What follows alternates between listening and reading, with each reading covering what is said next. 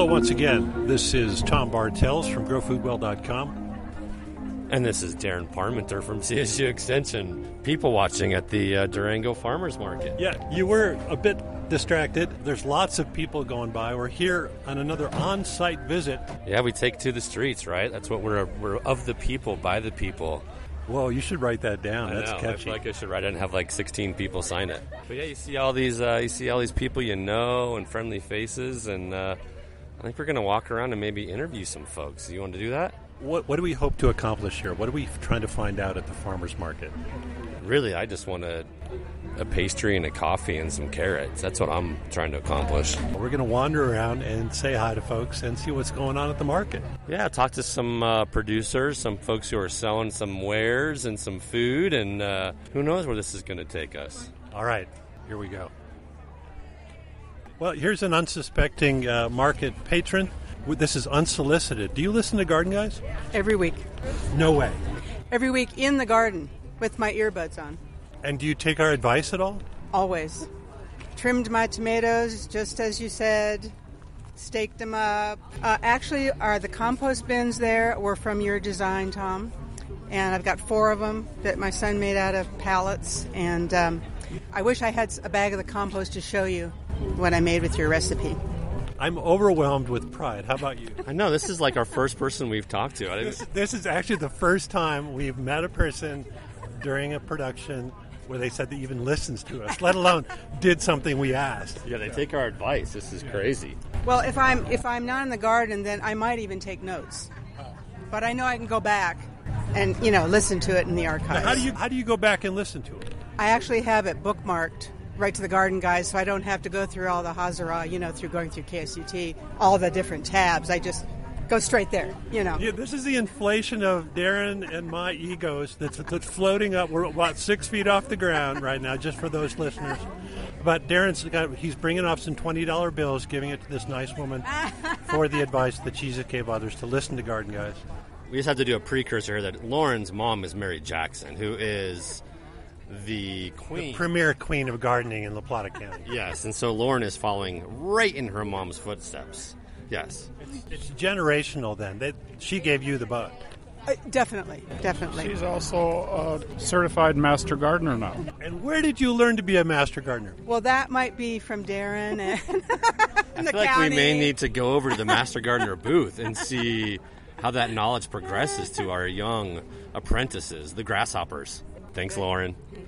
Thank you.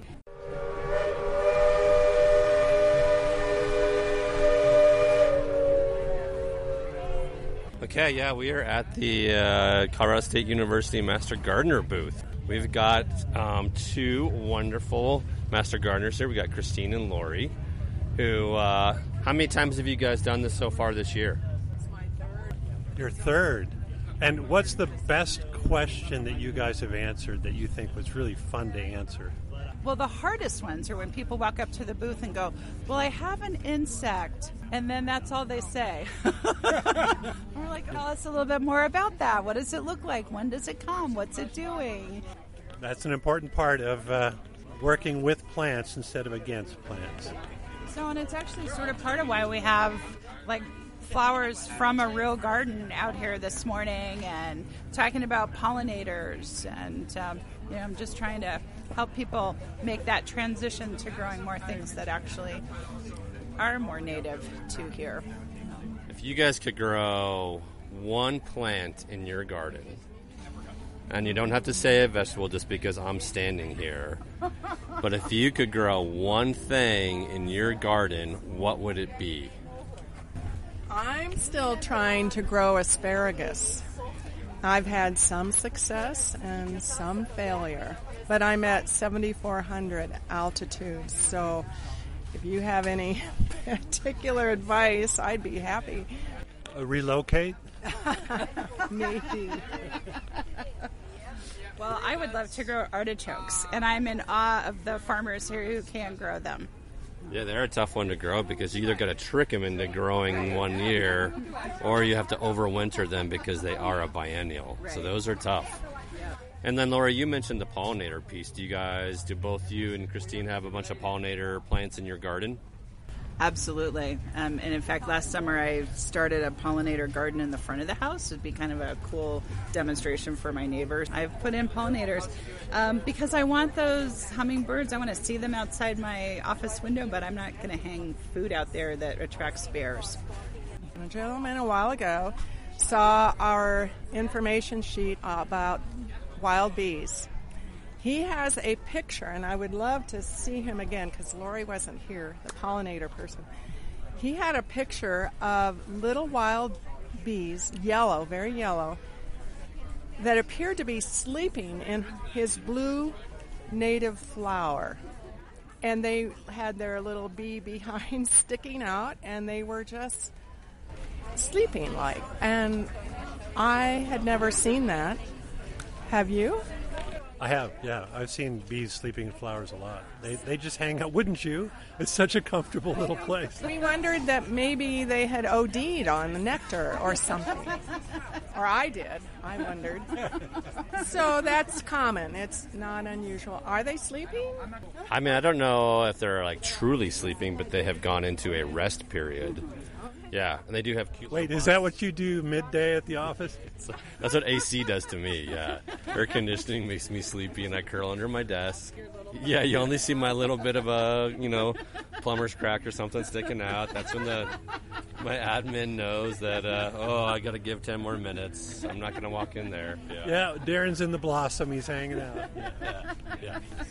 Well, if you guys could give, uh, you know, we always we do a class every year. We do a master gardener class every year.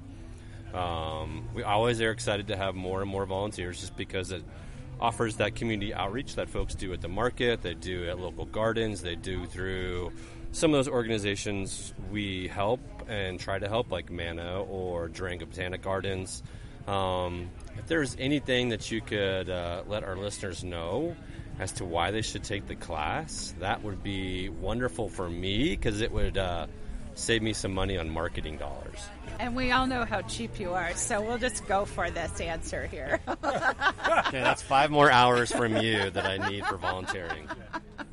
So, I actually just earlier this morning said to somebody, I originally took the class because I've been able to grow things everywhere in the world I have lived, but not here.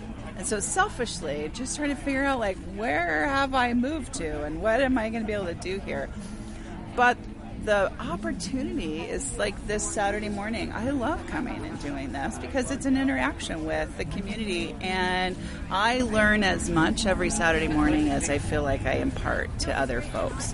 People come with interesting questions or ideas, and we're just able to talk through like how to grow things successfully here, whether it's food or my passion, which are flowering pollinator plants and just reintroducing natives and all of those things. I just think it's such a cool opportunity and a way to engage with the with the folks we all are in community with.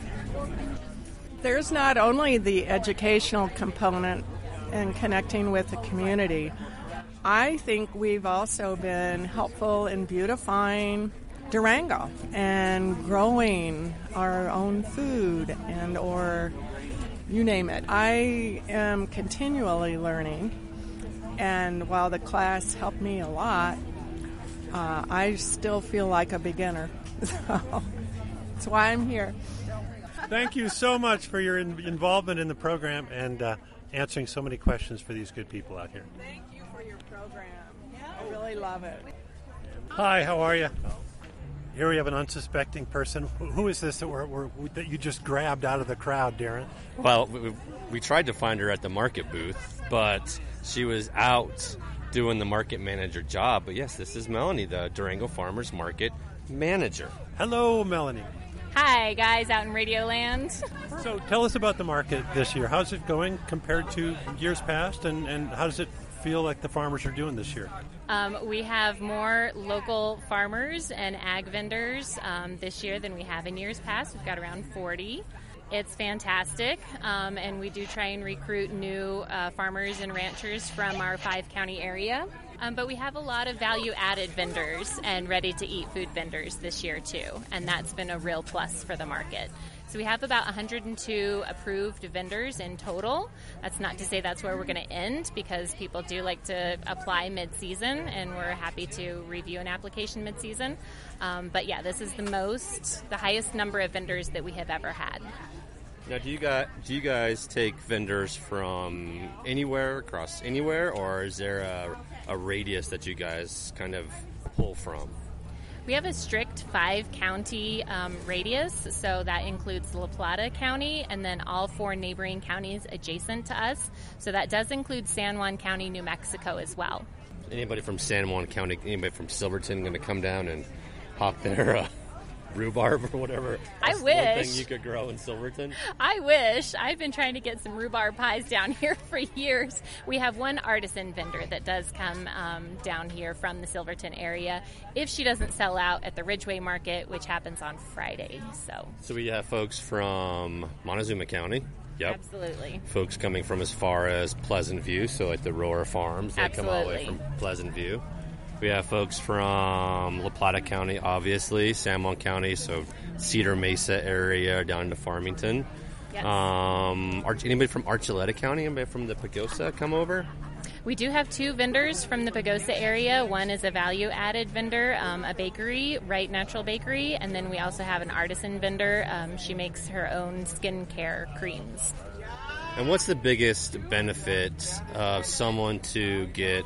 Now we all like anywhere you can get local produce, good deal, right? Like we don't always care where you get it, but what's that big benefit of coming to the uh, the markets in and around Southwest Colorado and northern New Mexico? What's the benefit for people to come and, and buy food there? Well, I think we're all pretty well versed in the carbon footprint and the reduction of that when you buy the local food. Um, and I think anytime you taste one of, for example, Emily Jensen's carrots from Homegrown Farm, you automatically know that it just tastes better than a grocery store carrot. There's just simply that taste factor. You know that it's fresh. You know that these tomatoes that you're buying from Chuck Berry of Stone Free Farm were probably picked the day before. And that's just not something that you can get when you go to a grocery store. We are like we're standing here next to homegrown, and I already said I was going to get carrots, and I'm watching the carrots leave the table. Like, like Are you getting bags. nervous? Yes, I'm pulling my farmer market bucks just to make sure Emily can hold some carrots for me because they are getting like down there in numbers. As a manager, it's kind of hard to shop because I, I have to take time to go around in the morning and put stuff on reserve. Because if I don't do my shopping until the end of the day, it's just all gone. So that, that brings up a good point. So it is it's a good idea to get down here early, just because you know, especially now, not everything is coming into harvest. So if you get down here, you know, eleven thirty or twelve, there may be some stuff. There'll definitely still be some crafts, but So, what are the hours of operation, and how long does the market go this year? We open sharp at 8 a.m. Please don't try to buy produce before then because hopefully our vendors won't sell it to you. It's a safety issue.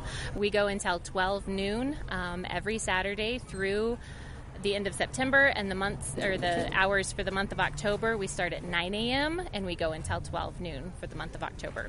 And then you get some holiday markets as well for Thanksgiving and um, the winter holidays. Yes, we have one market in November. That's always the Saturday before Thanksgiving. And then we have one market in December, which is three Saturdays after that. It's usually the second Saturday of December.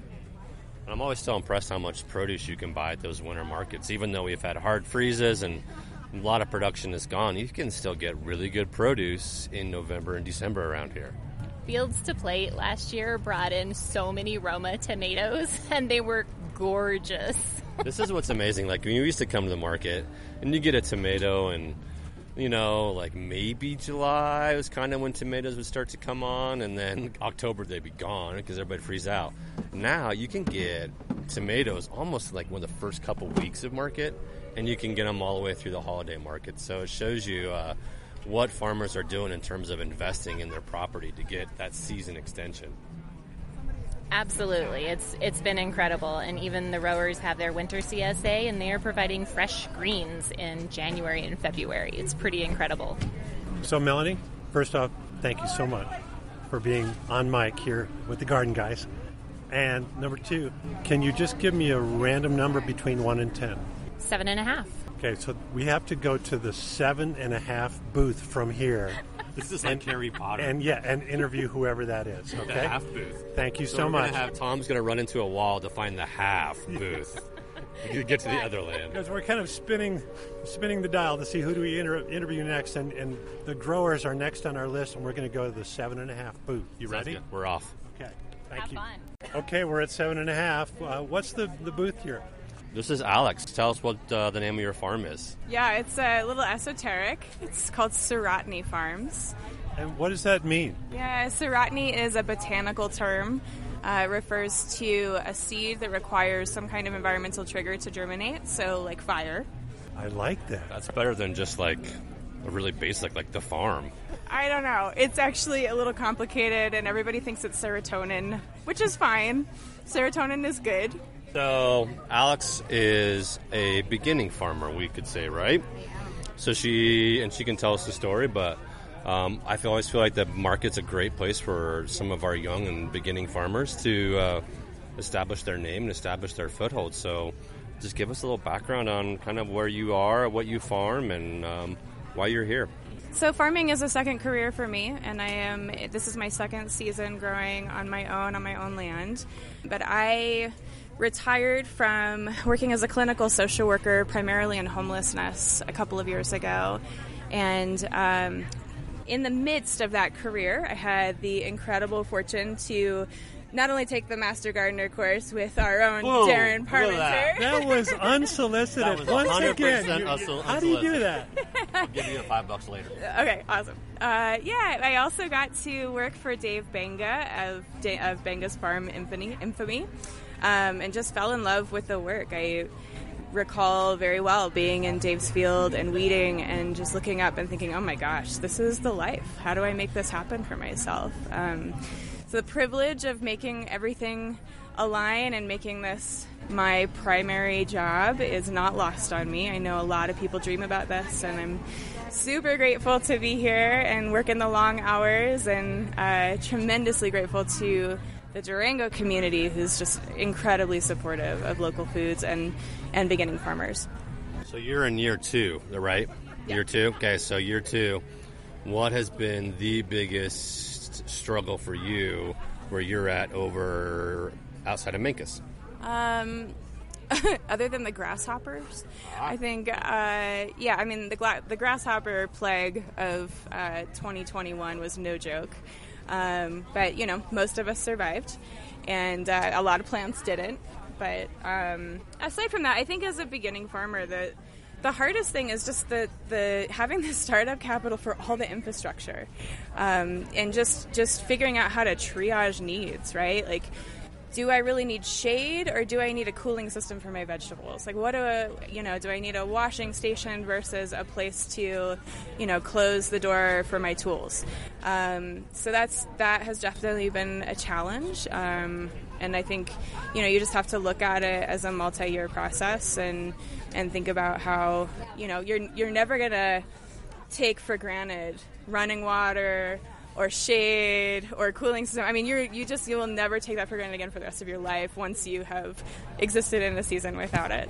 Still smiling, like on a Saturday. It's hot. It's hot. But I could tell you, like, if you look at uh, the booth here, there's not much left. You are rocking and rolling. yeah, I I super appreciate the community here. Um, I mean, I really couldn't be doing what I'm doing without this level of support. It's extraordinary. Thank you so much. Keep working hard. Thank you. Hi, we're just uh, pulling over shoppers at random and asking, what's in your bag, ma'am? Uh, Banga Farms carrots and about to be Offbeat Farms snap peas.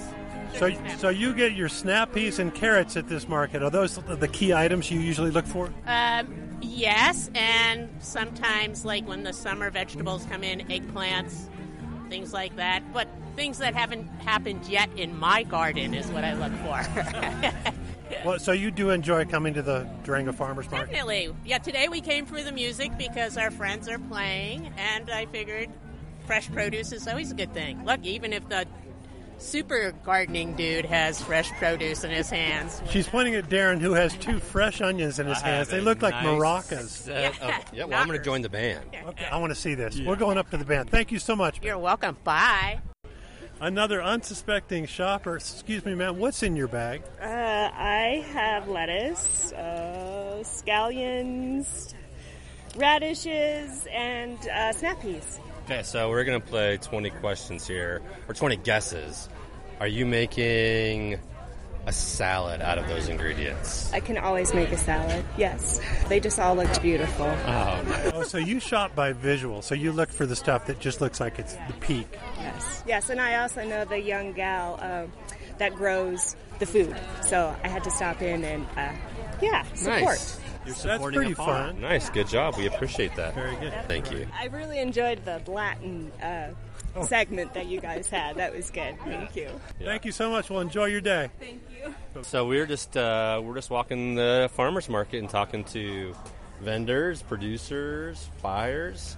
Um, so we're at the old fort. Is anybody in this booth willing to give the 15 second elevator speech on the old fort at Hesperus? So the old fort at Hesperus is a property owned by the state of Colorado. Uh, we have a farmer training program. We got 12 participants this year. Uh, we're growing on roughly three acres. We're organic practices. We're not certified, but we use no pesticides or herbicides. Um, but we're doing classes out there uh, this year in the new yurt that we built, and we also have an incubator program. So anybody who wants to uh, rent out land and start their own farm can can come and do that. Um, that's what I'm doing. I'm Quinn Riesenman. I've got a little incubator farm right now, in addition to managing the garden space. So, And what are you seeing as far as the challenges out there this year for this season's growing? challenges is more infrastructural. Uh, everything's pretty spread out there. It's a huge property, and just this last week we've we had some like pump difficulties. The pump like basically exploded, and that's the only way that we can get water to everything. So we've been kind of scrambling around trying to figure out how to water stuff, but uh, things are still alive and they're looking uh, thirsty. So. Sounds like you're adapting well. The, the produce looks great here at the table. And what seems to be coming on strong this year as far as produce? This year we have uh, really we, we planted a bunch of uh, blue corn up at the field, and we did we're doing an irrigated plot and a dryland plot, and the corn looks super healthy right now. It's like two and a half feet tall, just like really beautiful. So is this Hopi blue flour corn? It is, yeah. Brandon Francis, uh, who works down in Farmington at the at the college there, he comes every year and helps us plant stuff. Well, thank you very much. Yeah, thank En- you guys. Enjoy your day. Good luck with the rest of your programming today. Thanks. Do we have to say good things about Darren? Absolutely not. That's not necessary. Yeah, I work for the government. You're screwed if you don't. So we just uh, were talking to the people at the old fort and how they had an incubator program for farmers. Yeah. And now we're next door at Field to Plate, which is a farm that started at the old fort. Is Yeah. that correct? That is correct. You're talking to Max Fields, the one and only, right here. And how's it going now that you're in the, you know, out at large uh, as a farmer here in Durango? oh my goodness, it's absolutely wonderful. Couldn't have asked for a, a better place to farm and a better start to our farming uh, farming business. We've actually been at it now, including the old fort years for. Next year's our 10 year anniversary Wow. for Fields to Plate. Can you believe that, Darren? Congratulations, I know. man. It That's is awesome fantastic. We, uh, we're super stoked. So. So you, you started out at the old fort, and then you guys have kind of moved around a lot, but you seem to have settled into a location. Where is that space at? We are in the Animas Valley, up County Road 250, right across from the Bar D. People usually associate the little farm stand, little farm stand with the wood siding and the metal signage on it, uh, open Monday through Friday. Better pitch that, you know. um, and then all the sheep out in the pasture there too. Uh, we raise about 500 heritage Navajo churro sheep for grass-fed lamb. Do 10 acres of certified organic vegetables, and then we do all our own hay uh, for the for the sheep over the winter. So we do about 60, 70 acres of hay. It sounds like they've closed the loop up there. They do everything themselves. Yeah. yeah. When do you guys sleep? That's the question, right? Yeah, yeah. What farmer sleeps? so, what's coming on strong this year? What do you see as the best growers on this particular season? Well, always beets and carrots. There's That's uh, what you guys do. We are known for our carrots, the best and sweetest carrots around. And what kind of carrots you growing? Uh, we grow a orange storage carrot variety. Um, secret secret variety. never tell. Even though you anyone can can figure it out, but we're not going to tell you. Um, They have to come taste it. It's to the figure it out. method of growth, right? It's where we're growing. It's how we're growing them. Also a patented secret, but it's all right. You come to Fields to Plate, you can get the best carrots and root vegetables in general. I mean, everything we're growing is producing like crazy, and at this point, we we grow a ton of cole crops, broccoli, cauliflower, ton of tomatoes. We have maybe close to 10,000 square feet of greenhouse space now, and then increasing every year. So, for those uh, shoppers that have, for some reason, unbeknownst to us, have not made it to the farmers market this year yet, what would you say to inspire them to come down? Well, there's two really handsome farmers over at Fields to Plate that you can come see. So that's Dave Oh, and somebody and- else. I don't know. I'm sorry, talking- sorry, three. So There's- that's number one. But besides that, I mean, you know, just in all seriousness, just coming to this market is so unique in the sense that it's agriculturally focused. So there's so many farmers here, and most of the farmers who you're talking to and buying produce from are the people actually growing it. So Melanie has done an excellent job growing this farmers market into what it is now. As much as we want to joke around with Max and James here at Fields to Plate, they're the epitome of doing things right, right? Like, so you start small, they, they scrounge, they find things, they get little pieces of property here and there. scrappy. They are scrappy, but then you get to the point where they are now certified organic. They run sheep, they're diverse, they cut hay, and they grow really good vegetables indoors, in greenhouses, under cover, and outdoors. So they are uh, they're the good success story here in uh, La Plata County. And thank you very much Yes. for your time. I, I, it's a pleasure talking with you guys, the Garden Bros. You are rocking the garden show. See, Darren, I, I don't know. I've never realized how many people are I listening. love coming to the uh, market for positive affirmation. So, but So- we're I'm going to ask them what's in your bag. Okay, you're going to tell me what's in your bag, and then you tell me what you're going to make out of all that food. The fresh arugula is, of course, watermelon arugula salad. The fresh carrots are uh, carrot raisins salad, and the um, kale will be smoothies or kale chips. For her, smoothies. For me, ice cream, blueberries, strawberries, and Yeah, are- honey. Are, you happy with all the food that's in here? Because it sounds like you're going to be eating a lot of salads and smoothies. A lot of hay, isn't it? Yeah, a lot of hay for an old guy. Is there a pound of ground beef in the bottom or anything? Just there want to should, make sure. there should there should be. Yeah. I might find some roadkill on the way home. I don't know. Thank you very much.